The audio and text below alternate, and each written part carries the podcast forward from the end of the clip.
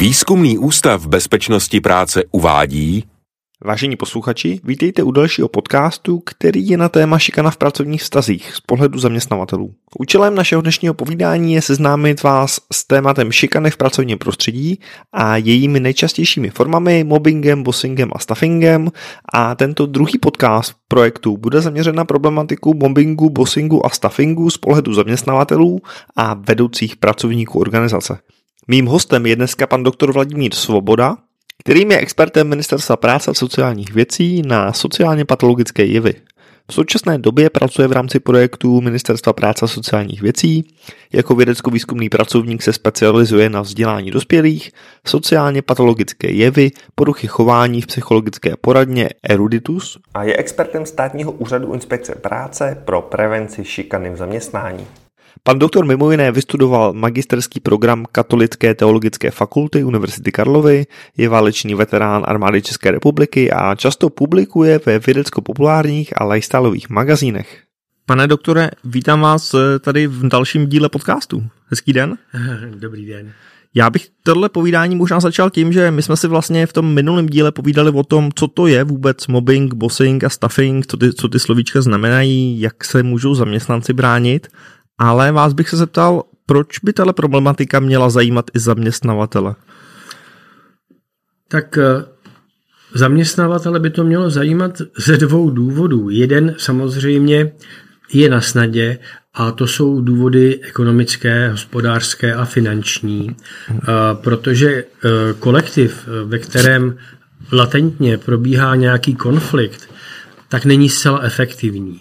A dochází tam k přímým škodám, protože když se zaměstnanec věnuje nějakým aktivitám, které souvisejí se šikanou, tak se samozřejmě nevěnuje práci a nepřináší uh, efekt finanční pro zaměstnavatele.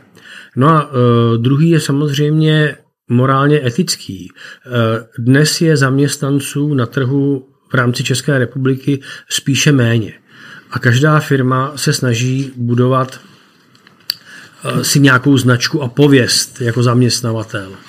A jestliže dneska v době sociálních sítí by tam došlo k nějakému eh, excesu ohledně šikany, tak samozřejmě zaměstnanec dá potom přednost zaměstnavateli, který takovou pověst nemá. To znamená, obecně bych řekl, eh, dobrá firemní kultura a firemní etika je zárukou toho, že si budete vybírat z dobrých a kvalitních zaměstnanců a ne, že budete takzvaná nouzovka jakoby v poslední chvíli a stejně jenom na přechodnou dobu.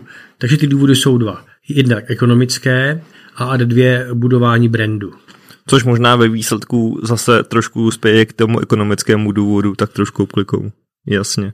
Eh, myslíte si, že se možná pozice zaměstnavatelů v této oblasti změnila? Že si tady to třeba začínají víc uvědomovat i díky tomu, jak byste zmínil, že těch pracovníků je celkem spíš míně? Určitě ta změna je razantní za posledních pět let. Je to třeba vidět eh, na přijímání eh, etických kodexů a firemních kultur. Eh, já to vidím i sám u sebe, kdy mě oslovují velké korporace nadnárodní, které působí v České republice a doteď neměli eh, žádné předpisy, které by upravovaly chování na pracovišti, tak o to mají velký zájem a z části si to vynucuje i eh, nová legislativa, například v oblasti veřejné zprávy, hm, ustanovení eh, prošetřovatelů, ochrana, vyšší ochrana oznamovatelů. V rámci Evropské unie brzo bude platit nová legislativa například na telefonování zaměstnanců mimo pracovní dobu. To já si pamatuju, eh, když jsem začínal například jako eh, poradce na SUIPu, tak eh, státním úřadu inspekce práce, tak oznámení, že vám volá zaměstnavatel na váš mobil půl hodiny po konci pracovní doby nebo během dovolené se většinou nevyhodnotilo jako šikana. A dnes například v Portugalsku už je to platná legislativa. Pokud vám zaměstnavatel volá mimo pracovní dobu, nebo třeba o dovolené, tak už je to legislativně ukotveno, že se jedná o projev bossingu. Ten vztah zaměstnanec zaměstnavatel je tady asymetrický a pokud všechno půjde jak má, tak tato legislativa během dvou let eh, by měla být přijatá v rámci eh, Evropské unie. Dneska se to označuje termínem eh, digitální nevolnictví. Je to způsobeno právě, jak jste správně uvedl tím, že třeba zaměstnanci jsou hodně na home officech a on se tam stírá ten rozdíl mezi pracovní dobou a volnem. Hmm, mě trošku ještě zaujalo, jak jste říkal, že ten vztah je asi asymetrický, s čím samozřejmě souhlasím, ale možná spoustu lidí si řekne, vždyť tak to má být. Vidíte, a to je právě ta změna. To, je, to, je, to se velmi jakoby vtipně ťuknul hřebíček na hlavičku. V tom je ta změna, že uh, mně je 51 let, z toho teda 30 let žijeme eh, po revoluci, kdy platí zákonník práce a ten zákonník práce býval dřív asymetrický, eh, znatelně ve prospěch zaměstnavatelů. Ono to plynulo už i z toho, že eh, nepracovat bylo za bolševika trestné, to byl ten paragraf příživnictví a proto ten zákonník práce stranil tomu zaměstnavateli. Dneska ty změny každým rokem jdou ve prospěch vytvoření symetrie ve vztahu zaměstnanec-zaměstnavatel a skutečně dneska už třeba nejsou možné takové mm, přístupy k zaměstnancům, jako byly třeba nejen před deseti, ale před pěti lety. Jo? Uh, Typickým příkladem je třeba stažení zaměstnance z dovolené nebo e, právo zaměstnance vybrat si dovolenou jednou za rok nejméně v délce 14 dnů. A ta legislativa opravdu každým, každým e, rokem jde ku předu a není to jenom u nás, jo? vidíte to na tom příkladu toho Portugalska, který se snaží bojovat s tím digitálním nevolnictvím. A aktuálně se reaguje právě na novinky, které zjišťujeme v souvislosti třeba s tou prací z domova, s těma home officema. Uh-huh, uh-huh. Uh, tohle téma je hrozně zajímavý. Já bych se možná zeptal, protože pokud to poslouchají hlavně zaměstnavatele, tak samozřejmě jedna asi velká oblast je, jak nastavit tu firmní kulturu a ty vztahy, aby se tam ten mobbing, bossing a tak dále ne, ne vůbec neobjevily, ale určitě související oblast je toho náboru, jak trošku rozpoznat, jestli, jestli ten zaměstnanec, který ho přijímám, a teď nevím, jestli se dá říct, že má k tomu nějaký vlohy, nebo, nebo že tam jako odhalím nějaký riziko. Dá se to vůbec? To je velmi těžká otázka. Mě ji dostáváte do úzkých. A, no, e, samozřejmě ideální je, ale to jsme v říši uh, trošku utopie. Uh, aby každý zaměstnanec prošel třeba eh, psychotesty. Ono někdy se to děje, samozřejmě ozbrojené sbory, policie, armáda, hm, myslím, že i hasiči to mají, těma psychotesty prochází pravidelně. Ale byste asi myslel běžného zaměstnavatele, ne ozbrojený sbor. Tam to síto v podstatě je velmi obtížné eh, nastavit, protože u řady zaměstnanců, kteří se potom ukáží jako, řekl bych, třeba toxický v tom kolektivu, oni se dokážou dovedně maskovat při tom pohovoru. Jo? A typický třeba je eh, pan doktor Drbohlav, to je náš velmi slavný psychopatolog, píše o zajímavé diagnóze poruše osobnosti, to je porucha opozičního vzdoru. Kdy ten zaměstnanec eh, po nástupu eh, nedodržuje pracovní kázeň, nedodržuje hierarchii, je vzpurnej, nikdy nepřizná vlastní chybu, svoje omily hází na kolegy a naopak si přisvojuje úspěchy kolegů, za kterých nemá žádnou zásluhu. No ale on se vám projeví až po zkušební době. Jo, ty lidi jsou velmi inteligentní a typický je, že dneska jsou zkušební doby 3, 6 a 12 měsíců podle druhu vykonávané práce.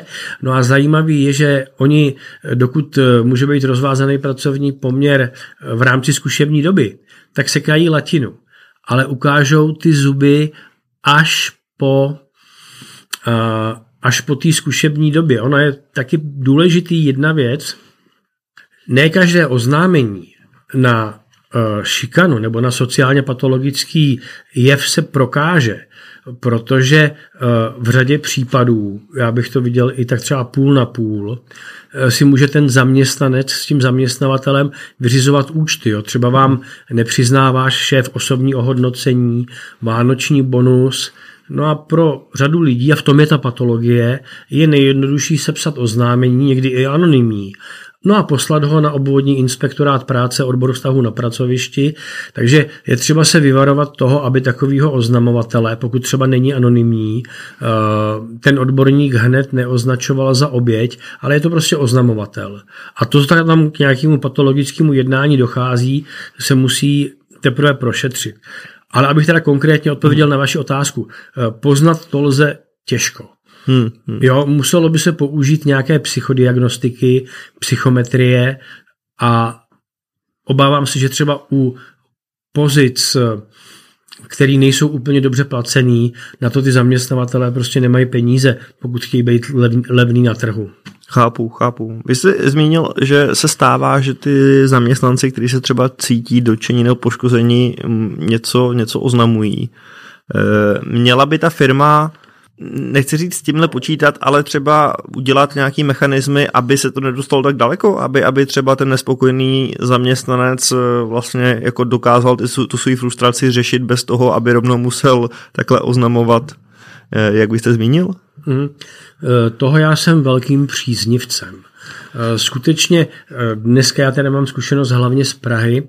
Velký nadnárodní firmy už přijímají, zejména v letošním roce, a jsou připraveny i do příštího roku eh, komplexní směrnice, které by tomuhle měly předcházet, kde má každý zaměstnanec v hierarchii velmi jednoduchým způsobem vysvětleno. Je to taková kuchařka.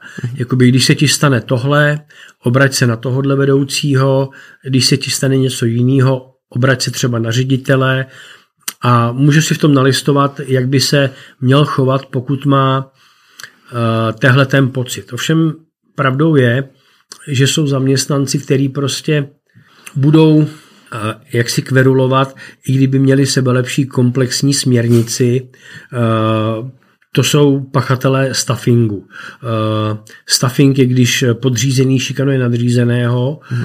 a divil byste se, jak často se s tím v praxi setkávám, kdy skutečně ten nadřízený je obětí třeba dvou, tří podřízených, který mu e, znepříjemňují život do té míry, že třeba z té firmy odejde.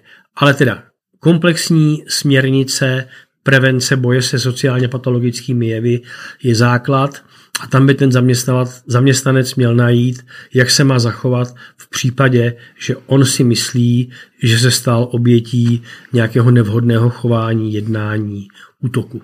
Hmm. Vy už jste zmínil, že teď je hodně ta éra home officeu, spoustu, spoustu firm a zaměstnanců, zaměstnavatelů přešlo na ten vzdálený způsob práce a tak dále. Já vím, že s tím souvisí to téma kyberšikany, který možná spoustu lidem třeba nebude úplně zřejmý, co to je, protože přece jenom se s tím třeba nesetkali. Jak to trošku vysvětlit? Co to vlastně znamená kyberšikana? Uh, kyberšikana je jeden uh, z nejrychleji rostoucích segmentů těch sociálně patologických jevů na pracovišti a je to přesně dáno tím, jak vy říkáte, že poslední dva roky se obrovská část práce, zejména administrativní, dřív se to označovalo jako technicko-hospodářských pracovníků, přesunula do těch home officeů. Samozřejmě jsou eh, výrobní závody, výrobní linky, eh, jako Škoda Mladá Boleslav nemůže přesunout výrobu na home office eh, u pásu, ale Například zaměstnanci ve vzdělávání, kde často přicházejí oznámení, to znamená učitelé, tak ty třeba se během dvou let dokázali přesunout eh, v loňském a letošním roce kompletně eh, do online prostředí. S tím bohužel souvisí nárůst té eh, kyberšikany, která samozřejmě zahrnuje, já tady nebudu jmenovat všechny, protože těch druhů e, kyberšikany jsou desítky, ale je to třeba digitální nevolnictví, přestávání, rozlišování pracovní doby a osobního volna toho zaměstnance. Patří tam mm, sexting, kyberrooming. Kyberrooming je snaha vylákat někoho přes online prostředí na schůzku třeba. Využívají tam pachatelé často třeba falešných identit. Ale co se týká vztahu zaměstnanec a zaměstnavatel, tam ten nárůst se projevuje hlavně v oblasti toho digitálního nevolnictví a to se konkrétně projevuje tak, tady musím říct, že většinou teda zaměstnavatelé, tedy organizace, přestávají rozlišovat 8,5 hodiny pracovní dobu, přestávají rozlišovat víkendy a jakoby se stírá ten rozdíl mezi volnem a pracovní dobou. My jsme o tom mluvili i než jsme začali natáčet tehle podcast, tak já to jenom zopakuju. Jedná se o to, že zaměstnavatel má pocit, jak si, že ten zaměstnanec mu je k dispozici na onlineu neustále. A často vyžadují, aby by třeba plnil úkoly i v noci nebo v sobotu a v neděli. No a ty zaměstnanci většinou se snaží vyhovět. Většina zaměstnanců se snaží zaměstnavateli vyhovět. No a vede to potom k různým syndromům vyhoření, eh, je to urychlovač eh, třeba deprese nebo různých poruch chování nebo psychických onemocnění, které by třeba nevypukly, ale tím, jak je neustále bombardovaný těma mailama, hmm. Typický příklad je, že zaměstnavatel pošle ve 21 hodin e-mail, zaměstnanci, který si ho samozřejmě v noci nepřečte, protože má volno, no a ráno dostane vynadáno, jak to, že ten mail není splněný v 8 hodin. No ale on prostě není povinný být v 9 večer na mailu, tak asi tak. Takže jako možná, ať si to sám ujasním, protože já sám třeba tady to stírání mezi pracovní a nepracovní dobou, e, i přestože nejsem zaměstnavatel, tak to mám taky nepofiderní. Ten problém není poslat e-mail v 9 večer, ale ten problém je očekávat, že druhý den teda ráno bude vše splněno a, a zaregistrováno. To jste přesně jakoby mm, definoval. Uh, Jenže právě tohle se děje. Jo, jo. Jo. Já taky nevidím problém. Třeba viděl bych problém v tom, kdyby někdo volal na mobilní telefon v půl desátý večer, Jasně. i to se stává, a očekával eh, typický odůvodnění toho zaměstnavatele té organizace je, když to je služební mobil, který platíme my, tak by to měl zvednout. No neměl, protože to, že je někdo na home officeu, neznamená, že je připravený 24 hodin denně v pohotovosti. Samozřejmě, Existují takový povolání, záchranář, policista, lékař, který má třeba pohotovost, ale potom to zákonník práce upravuje tak, že pak musí mít třeba 48 hodin volna po takovéhle pohotovosti. Ale to, co, o čem mluvíme my dva teďka, je prostě běžná 8-hodinová pracovní doba a právě ta patologie je v tom, že ten šéf to pošle v těch 10 Což ještě, když pošle mail, nic se neděje. Každý z nás eh, je svéprávný, aby si nastavil stišení příchozích zpráv. Ale ta patologie je v tom ráno chtít potom zaměstnanci eh, odpověď, proč to není hotový. No, protože nebyl v práci, není to pracovní doba. To, že je někdo na home officeu, neznamená, že je digitální nevolník. Uh-huh, uh-huh. Mně přijde zajímavý, že spoustu těch nových eh, prvků, termínů, možná i co se týče ty kyberšikany, eh, samozřejmě ta legislativa má těžkou práci reagovat na něco, co už se děje a najít tu správnou hranici, že jo? protože eh, přesně jako ve chvíli, kdy se bavíme o takhle extrémních případech, tak je to poměrně jasný. Eh, předpokládám, že je spoustu věcí, které jsou v takové té šedé zóně a člověk si říká, tak je to ještě v pořádku nebo není to v pořádku? No ale v tomto případě já doporučuji eh, zjistit si stanovisko státních institucí. Hmm. Je to um, zdarma a ta státní instituce je povinná se zabývat i oznámením třeba, který je anonymní. Existují různé i telefonní linky na to. A navíc eh, dneska nesmíme zapomínat na jeden obrovský fakt, který tu dřív nebyl, a to jsou sociální sítě. Jo. E, možná budete znát profesní sociální síť LinkedIn, kde je spousta skupin, které se zaměřují přesně na tohle digitální nevolnictví a kyberšikanu. Hmm. A ty sociální sítě dneska mají obrovskou sílu. Já jsem osobně byl přítomen u několika případů, kdy se prošetřovala kyberšikana nebo to digitální nevolnictví a tam už stačila vůči tomu zaměstnavateli jenom hrozba. Jenom hrozba. Ani se nedošlo k tomu, že by se to splnilo. Že to ten zaměstnanec prostě zveřejní na profesní sociální síti a ten zaměstnavatel od toho jednání upustil. Takže sociální sítě mají dneska jakoby nepředstavitelnou moc, obrovskou. Mm-hmm. S tím je potřeba si počítat přesně na obou stranách, ať už, ať už jako zaměstnanec nebo jako zaměstnavatel, že tady ta možnost tam je. Eh, já se vás možná se tam ještě na jeden takový eh, možná já vlastně ani nevím, jak moc častý je, ale vím, že byl často takový medializovaný a to, a to problém sexuálního obtěžování na pracovišti. Eh, zmizelo to teď teda, když vlastně spousta lidí šla na ten home office? No, je toho určitě méně. Je toho určitě méně, protože kde není příležitost, není ani sexuální obtěžování, ale nezmizelo to úplně. Samozřejmě eh, řada provozů není dotčena eh, home officem ani těma hygienickými opatřeníma, takže se nedá říct, že by mm, že by to zmizelo úplně. A tahle problematika navíc má a ty jedna určitou latenci a určitý doběh. Jo?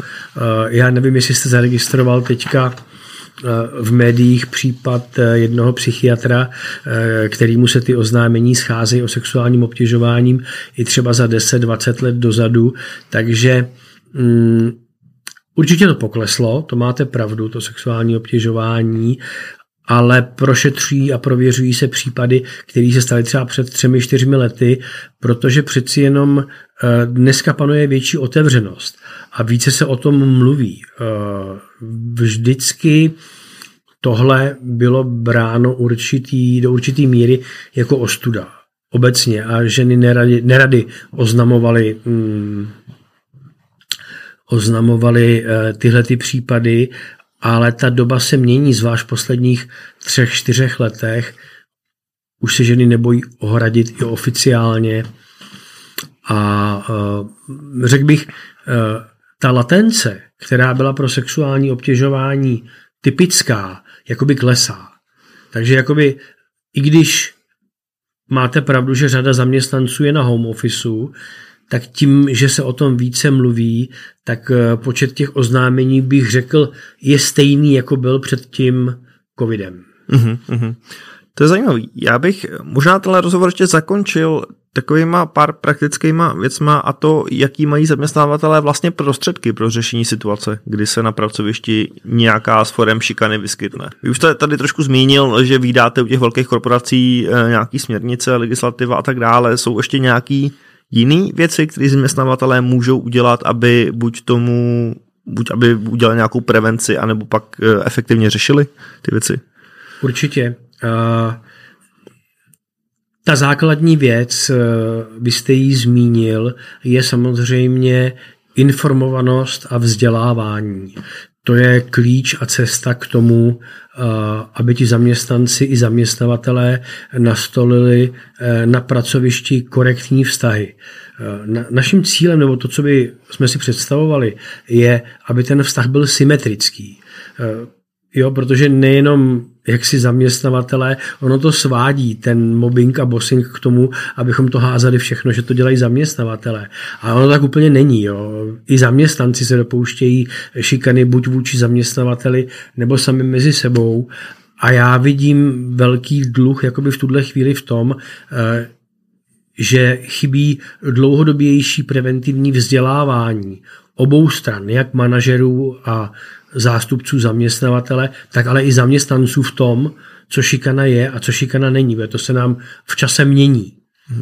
Takže kromě těch, eh, kromě těch eh, komplexních směrnic, které popisují, co by měl zaměstnanec i zaměstnavatel konat, když eh, narazí na šikanu, tak určitě preventivní vzdělávací programy. Ono se to samozřejmě už děje. Teďka, když tady sedíme, tak existují tady velké společnosti i menší, které se zapojují do tohohle mm, preventivního vzdělávání a školí svoje zaměstnance.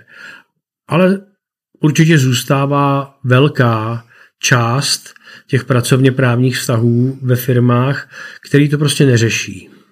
Tam vidím možnost na zlepšení. Hmm. Já mám tady ještě v poznámkách eh, jeden pojem, který mě možná zajímal, a to peer pracovník. Eh, já jsem to našel jako jedna z možností, jak hmm. to trošku řešit. Co to ten peer pracovník vlastně? Určitě. Eh, ono to není úplná novinka. Samozřejmě v řadě firem i soukromých už ti peer pracovníci fungují. Já bych se k tomu vyjádřil obecně, jestli mohu. Mm-hmm. Šikana jakákoliv, aby jsme nemluvili, nemuseli vymenovávat ty všechny formy, je příznakem konfliktu. A v konfliktu eh, často eh, ty dva, tři nebo více účastníků toho konfliktu jsou v něm natolik emočně zapojení, že nejsou schopní už sebe reflexe. To znamená, nejsou schopní jakoby vystoupit sám ze sebe a pohlédnout na sebe očima toho druhého a říct si, tak hele, tohle je konflikt, teď jsme tady oba zabejčený, uh, neustoupíme ani jeden, protože ty emoce jsou zbouřený. Já sám nejsem imunní vůči emocím, jako je hněv nebo vztek. A uh, je dobrý mít třetího člověka, můžeme mu říkat mentor, facilitátor, peer pracovník, který tam vstoupí jako emočně nezainteresovaný a funguje jako takový převodový mechanismus mezi těma emocema. Mm-hmm. Super. Já si myslím, že jste to vysvětlil velmi dobře, pokud by čl- lidi zajímal tohle téma do hloubky, tak určitě je spoustu e, možností, kde se dále dozdělat. Určitě. Eh, já si myslím, že každý z nás nebo hodně z nás má nějakou sociální síť, Facebook, Instagram, LinkedIn a tam jsou na to skupiny. Super.